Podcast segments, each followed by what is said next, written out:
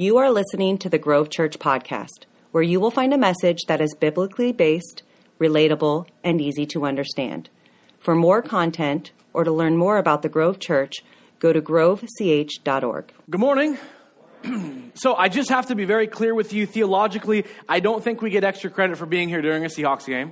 Just I'm just saying. Um, at the same time, um, I think that it's at least worth noting that you're here, and I'm sure that God blesses you far more than others somehow or another. So I don't, you know, it's just conf- conflicted. But uh, hey, if you, by the way, are going to open your phone, smartphone, and you're going to look up the Bible, I'm sure nobody would go on score zone or whatever. But this is what we call a no score zone. So if you know the score or you happen to catch an update for some reason, not because you're unspiritual, but anyway, um, don't let anyone know, and definitely don't let me know. I had the pleasure last week of watching the game at like 1:15 with a group of us, and I didn't know anything. And so the very end, I didn't watch, I didn't see the end until like 3:30, something like that. And it was so fun to watch because I literally didn't know. So please help me out and don't let me know anything. Don't even hint to me because some people are like, oh, dude, it's terrible. Just kidding. And then I'm like, well, it, don't do that. So anyway, um, I love you. Bless you. Okay, so. Um, Anyways, hey, we're going to be in Matthew 6 again today. And uh, last week we tackled verses 22 and 23 in this series. Uh, and last week was our intro to the whole series called Eyes Wide Open. And um, if you ever miss a message, you can always go online and listen to the, uh, the podcast, or you can watch and listen to the vodcast. Um, so, but um, we tackled those two verses last week. And what I'm going to do today is get into the ones right before that and right after that in Matthew chapter 6. So go ahead and you can turn there or go on your smartphone and, and look it up and we'll get into that here in a few moments. We live um, in a world that, that's kind of obsessed by the stock market. And, and for some, maybe they're a little more vested than others or, you know, whatever. But um, it's often on the main page of, of, of, certain websites. You see it there, you know, the tickers up or down or whatever. And it's always talked about every time you watch the evening news. It's always talked about where the stock market's at. Did it go up? Did it go down? Are we in a bear market? Are we in a bull market? Which stocks should I invest in? Which stocks should I avoid? Um, and then, am I even doing this right? And on and on and on it goes. In fact, if you know this year at all, you would know that 2016 has been horrible for the stock market so far. A lot of people lost a good chunk so far of their 401ks, their retirement, just based on the last couple of weeks. Um, so it's kind of crazy. But it doesn't seem like there's anything more important than making the right investments. And to a point, that's actually true. But, but the question is this what if there's a whole portion of this conversation that's entirely missing? And the, the catch is that there is. Jesus talks about investing too, but he's not talking about the stock market. He's actually talking about eternity. So we pick up today in uh, verse 19 of Matthew 6, and we're going to walk all the way through verse 24. I'll read it, and we'll pray and we'll dive into the text. Do not store up for yourselves treasures on earth where moth and vermin destroy, where thieves break in and steal. but store up for yourselves treasures in heaven where moths and vermin do not destroy, where thieves do not break in and steal. For where your treasure is, there your heart will be also. The eye is the lamp of the body. If your eyes are healthy, your whole body will be full of light. But if your eyes are unhealthy, your whole body will be full of darkness. If then the light within you is darkness, how great is that darkness? No one can serve two masters. Either they will hate the one and love the other, or you'll be devoted to the one and despise the other. You cannot serve both God and money. Father, today, this is one of those conversations that if people are new today, like, oh boy, at church and it's money. And, and God, I get that. And I pray that, Lord, no matter how jaded we come into this, uh, that we are, that God, you would settle our spirits and help us to learn because this is some stuff that you talk about. And my prayer more than anything is that we would all live biblically, God, that we would desire what you desire and that our wills, God, would line up with what you want because we surrender to you. So open every single heart today in Jesus' name. Amen. So, in this segment, by the way, last week when I took out the middle two verses to walk through those, just so you know, I, I, did that intentionally. At the same time, they fit right in between on purpose. This isn't three separate conversations, verses 19 through 21, 22 through 23, and then 24. They're not separate conversations at all. In fact, they go right together. And Jesus starts in with this Do not store up for yourselves treasures in heaven. excuse me make sure I get this right. Do not store up yourselves treasures on earth where moth and vermin destroy and thieves break in and steal. And as we get through this, what you, what you learn when you look at the scriptures is Jesus has a very radical view of earthly treasures. He says essentially that they're worthless, with a couple of exceptions. Essentially, earthly treasure is worthless except for a couple of exceptions. The first one is this that you and I can purchase what we need to live and enjoy life, okay? And the second is that we can lever, leverage our resources to build bridges to others. And that's it. Don't give money any more power than that. Now, if you've, uh, and again, I'm going to be in a bunch of places. If you're taking notes, which we encourage, I'm going to give you Luke 16 to start out here. Jesus told his disciples, There was a rich man whose manager accused him of wasting his possessions. So he called him in and asked him, What is this I hear about you? Give an account of your management because you can't be my manager any longer. The manager said to himself, What shall I do now? My master is taking away my job. I'm not strong enough to dig. I'm too ashamed to beg. I know what I'll do so that when I lose my job here, people will welcome me into their houses. Listen. So he called in each of his master's debtors. He asked the first, How much do you owe my master? 900 gallons of olive oil, he replied. The manager told him, Take your bill, sit down quickly, and make it 450. Cut it in half. Then he asked the second, How much do you owe?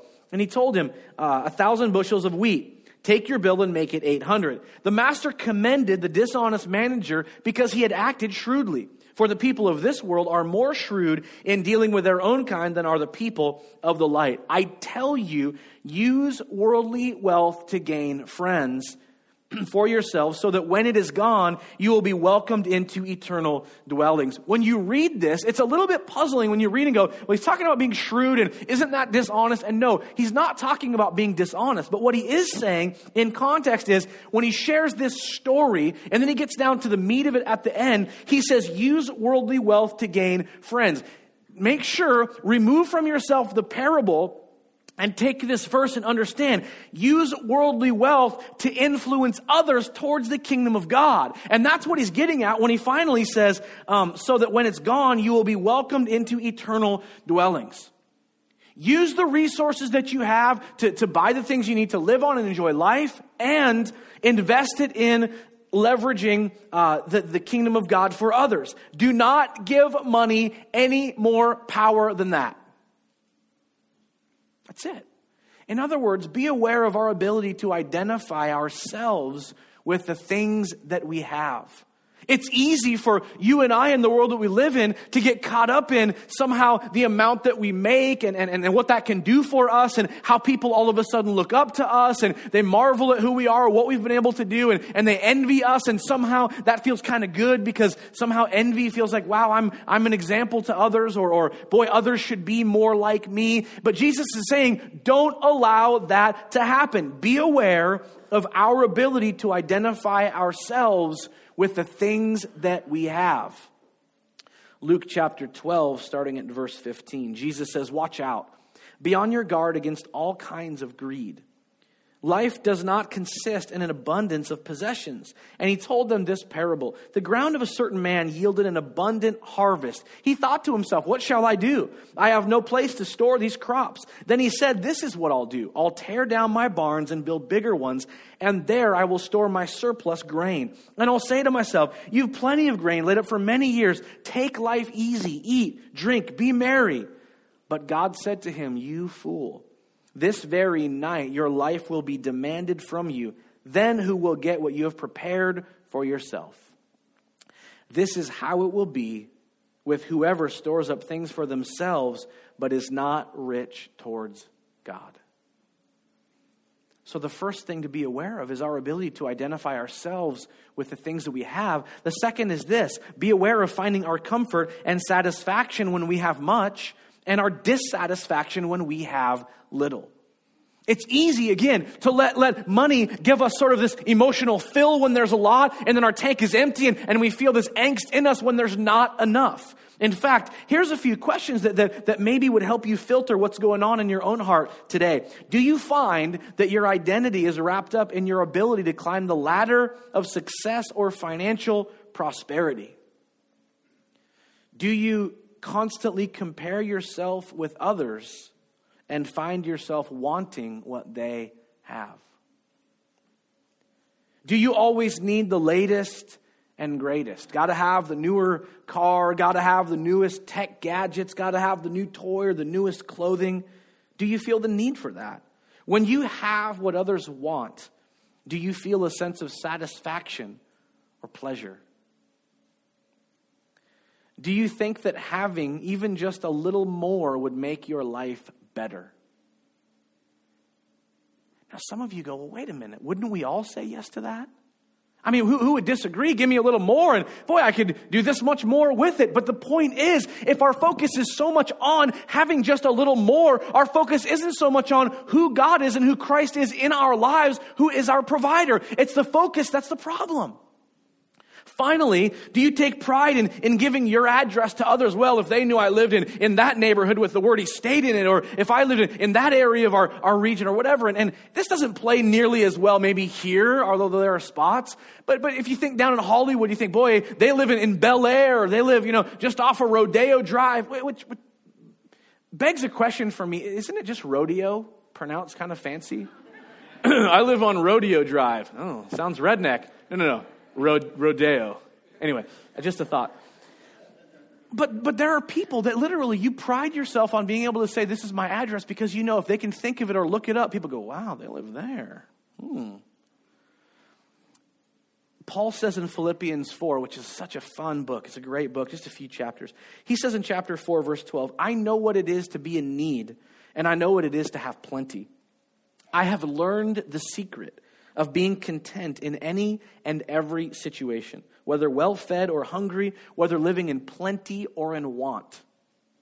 I can do all this through him who gives me strength. You know what I love about those verses? Philippians 4:13 is one of those that people anchor to and that's great. I can do all things through Christ who gives me strength. Awesome. But do you notice in context he talks about, you know what? I've learned the secret of being content when I don't have much and it's through Christ. And listen, I've learned the secret of being content when I have a whole bunch and I don't get my identity wrapped up in that because Christ gives me the strength not to allow that to happen. I can do all those things through Christ who gives me strength. Jesus says, Do not store up for yourselves treasure and treasure on earth where moth and vermin destroy, where thieves break in and steal. And the simple question that I've heard asked in the past didn't come from me, but is this Do we have things or do things have us? Are we storing up things on earth where it won't last? Or are we doing what Jesus says in the next verse? Store up for yourselves treasure in heaven, where moths and vermin do not destroy and where thieves do not break in and steal. Listen to me very carefully. Jesus says, don't waste your energy storing up all this stuff here because it can go away so easily. He says, but store up your wealth in, in eternity in heaven. If we trust God, then you and I will act like heaven really matters. Paul is teaching Timothy in, in 1 Timothy chapter 6. Teach those who are rich in this world not to be proud or to trust in their money. Listen to me, because many of you all of a sudden zoned out and said, you know what? I'm not rich. But you need to be careful because a lot of times we filter that word rich as well people that have millions people that have a whole bunch of money, mattresses full of money, bank accounts full of money, jet setters, people that own giant yachts and whatever. But do you understand that when he says those who are rich in this world, he's actually talking about those that have more than enough just to simply live, which is probably most of us in this room. And this isn't just for you, it's for all of us. He says, Teach those who are rich in this world not to be proud or put their trust in money, which is so unreliable. Do you understand that money is so unreliable? If, if you can rewind a few years ago and you were a homeowner in 2005 and 6 and 7, you're like, Yahtzee, look at all that equity. And then 2008 and 2009 and you went, whoa, what just happened? And it didn't just happen in the housing market. If you had a 401k or an investment in, in, in the stock market and you watch it plunge all the way down into the 6,000s, you're going, what am I going to do? I was near retirement. I was ready to go. And all of a sudden, Paul says to Timothy, make sure that people aren't putting their trust in money because it's so unreliable. And then he gives the answer. Their trust should be in God who richly gives us all we need for our enjoyment. By the way, that's a great verse for you to remember. It's not that you and I are just supposed to live with, with nothing and, and you know, or, or whatever. It's that we can enjoy it but the question is are we able to enjoy and live sacrificially? Deny ourselves, help others, leverage our resources for others, or is it all about us? Tell them to use their money to do good, that they should be rich in good works and generous toward those in need, always being ready to share with others. By doing this, they will store up their treasure. There's that word again. They will store up their treasure as a good foundation for the future so that they may experience life that is truly life. See, Jesus says, store up your treasure in heaven. And we go, well, what is, what is this? It's, it's treasure is not just in heaven, it's how you and I live with our earthly resources, and it ought to represent heaven. It's not that our possessions or our use of resources is bad, but there's a higher calling when we understand God's heart, when we understand God's directive to you and me. That, that, to look at this, it's amazing. And, and, this was, you could say accidental in a sense, but it never is because God's bigger than that. The first Sunday of the year, we talked about who are we and what are we about. And we said, love God, connect with each other, serve all. And we basically went over the great commandment. Jesus says, love the Lord your God with all your heart, soul, mind, and strength. And the second command is like it, love your neighbor as yourself. We believe that's the great commandment. Then we talked about the great commission. Go make disciples. We believe the anchor to our faith is our ability to love God with all of our heart, soul, mind, and strength, and love our neighbors as ourselves so they can see the love of God through us and be drawn to the cross. That's what we talk about. That's what we profess. That's what we say is important. We say the church does not exist for us. We are the church and we exist for the world. If we say those things and we say God's highest priority for us is that, then how are each of us using our resources to do that?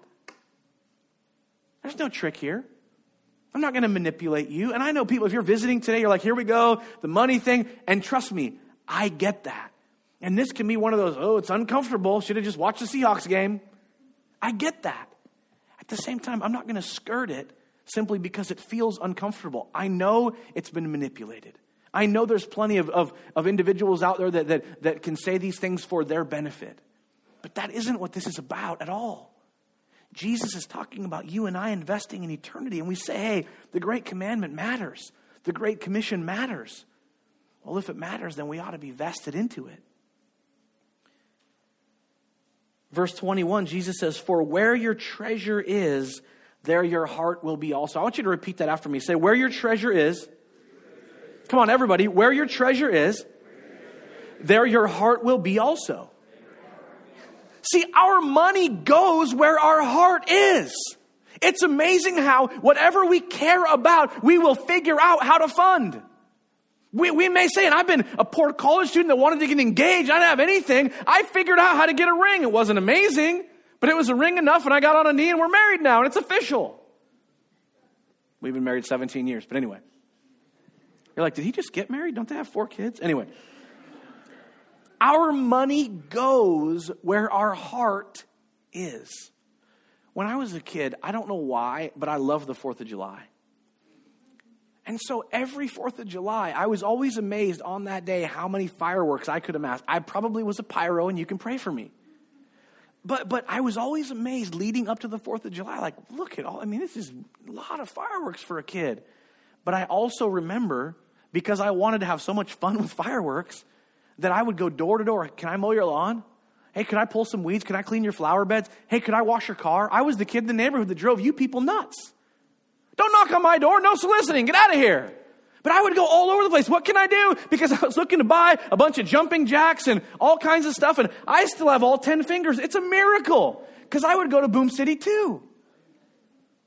Anyway. For where your treasure is, there your heart will be. I w- I wouldn't do this. But if I could just simply get into your purse and look at your checkbook and go through your ledger, I could probably guess where your heart is. I'd probably have a pretty good indication what matters. And maybe there's a mortgage payment or rent payment in there. And maybe there's the basics and you got your bills paid in groceries. Maybe there's some other stuff in there. Maybe there's things where you go, oh, I hope it doesn't know I'm buying that. But it's true. Where your treasure is reveals where your heart is at. Jesus encounters a man who has a change of heart because of him. It says in, in verse 1 of, of Luke chapter 19. Jesus entered Jericho and was passing through. A man was there by the name of Zacchaeus. He was a chief tax collector. Everybody say that chief tax collector. Let's try that again. Okay, good job. And he was wealthy. He wanted to see who Jesus was, but because he was short, he couldn't see over the crowd. So he ran ahead and climbed a sycamore fig tree to see him since Jesus was coming that way. When Jesus reached the spot, he looked up and said to him, Zacchaeus, come down immediately. I must stay at your house today. So he came down at once and welcomed him gladly. All the people saw this and began to mutter, He has gone to be the guest of a sinner chief tax collector who, far more likely than not, was ripping people off, taking more money than he needed to take. And, and it says he, they were complaining he was a sinner. But Zacchaeus stood up and said to the Lord, Look, Lord, here and now I give half of my possessions to the poor. And if I have cheated anybody out of anything, I will pay back four times that amount. This guy was giving opportunity for the crowd to cause him to go broke in that moment. That's how big of a deal this was. And what's Jesus' response? Jesus said to him, Today, salvation has come to this house. Why? Because he bought Jesus off? Because he impressed him with all the money he was somehow going to give in the moment? No, no, no. That's not it at all. What was evident about his salvation was this Zacchaeus essentially said, I was all about money what it could buy and the security it provided. But when I truly saw and met Jesus, money no longer mattered to me at all.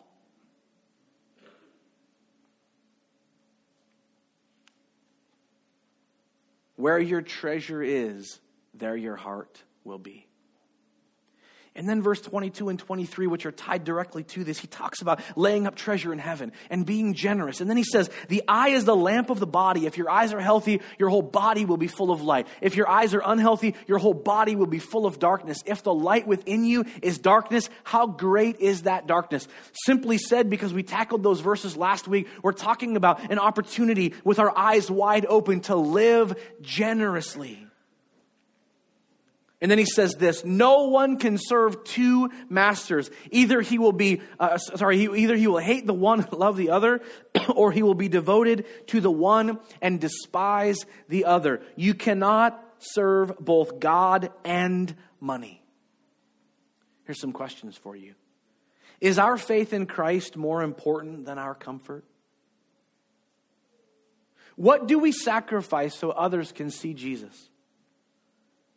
How are we vested in furthering the Great Commission through financial generosity? In the American church, 71% of people who profess to be followers of Christ give less than 2% of their income. 21% give nothing. Yet the Bible is clear that Christians are called to give generously. Why? Yes, because it helps us further the Great Commission. But it also, listen to this, keeps you and I from trusting money. In the Old Testament of the Bible, um, it, it teaches that you and I should return 10% of our income back to God. And some argue, well, wait a minute, that's the Old Testament. You're right. The New Testament uses the word generous. Everybody say generous. Come on, everybody say generous.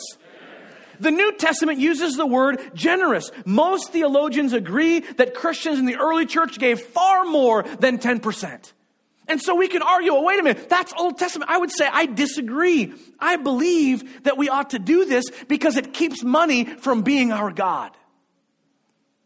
You think to yourself, holy smokes, I'd have to rearrange my whole life around that. And that's exactly the point. Since when does God not ask us to rearrange our lives around what matters to Him over us? I'll tell you what, I'm a different husband because I follow Jesus. I'm a different father because I follow Jesus. And that's not to stand up here and act like I'm perfect. I'm not. But it definitely changes the way that I live my life day in and day out all the time. Why would I think that money is somehow separate from that conversation? It's not. Every day that we sacrifice something and honor God with our tithe reminds us that we're putting God first above finances. we're holding back the tide of trusting in money by giving. So, what if you took a step? You know, I read a little bit ago about the amount of people that typically give in the American church and the fact that some people don't, don't give anything. For some that maybe you've never given, maybe it's time for you to take a step.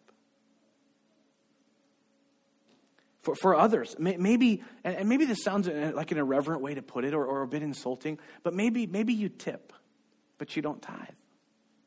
Maybe you throw in some money here and there, and, and I would challenge you maybe it's time to take a step and, and, and tithe, trusting that God is the Lord of your finances.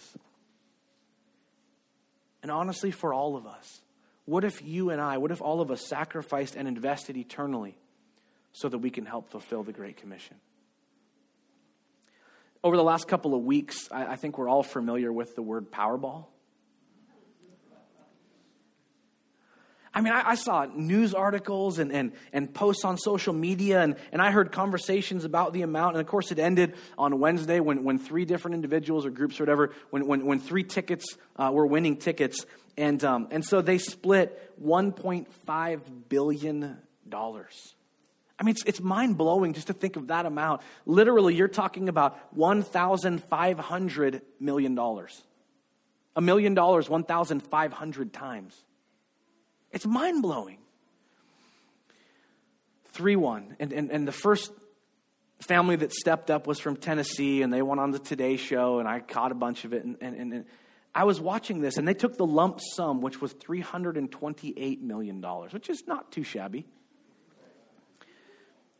I even had a, a, couple of people tell me this. You know, if I won, we'd be able to expand the facilities around here like we've been talking about without a problem.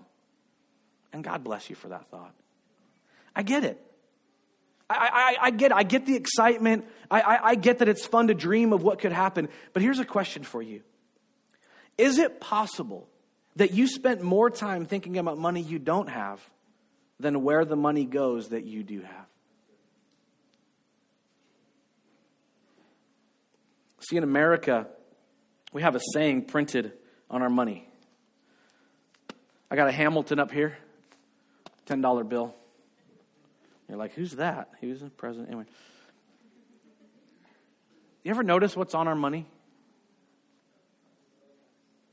You know what it says on every one of our bills? What does it say? Yeah. In God we trust. Here's my question for all of us Is that true? Is it true that you and I trust God more than we trust money? Craig Groeschel uh, wrote a book called Christian Atheist, and he wrote it under the conviction of realizing he's a follower of Christ, but he wasn't living that way, even as a pastor. And so he wrote this. And in it, in it, he says this Sadly, the actions of many Christian atheists indicate that they worship money instead of God. Some even live as though that they believe God exists to help us acquire more money and more things. In my opinion, that's the root of the dangerous prosperity gospel. Although it's true that God wants his people blessed, many believe that that means that God wants everyone to be rich. Anyone who has ever experienced deep, meaningful love in relationships knows that you can be blessed in more than one way. God isn't against people having money and things, but he certainly hates when money and things have his people.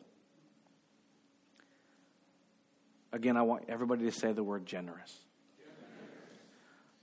Jesus is asking us to be generous for his kingdom and to invest in a way that will help people see him and his passion for them, to help the poor and to sacrifice for the unfortunate and to build his kingdom through our generosity.